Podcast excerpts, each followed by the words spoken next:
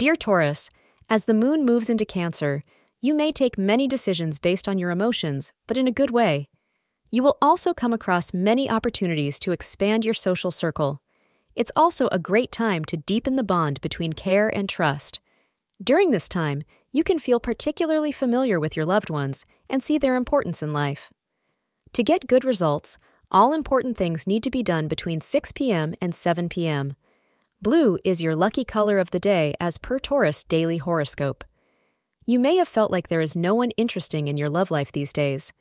However, today is a day when this may all turn around. It is likely that today, someone will crop up in a circle that you are already in, like among your close friends or within your workplace. You may meet someone at a formal occasion. Keep your eyes open.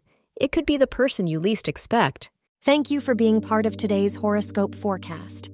Your feedback is important for us to improve and provide better insights. If you found our show helpful, please consider rating it. For an uninterrupted, ad-free experience, simply click the link in the description. Your support helps us to continue creating valuable content. Thank you for being here and see you tomorrow.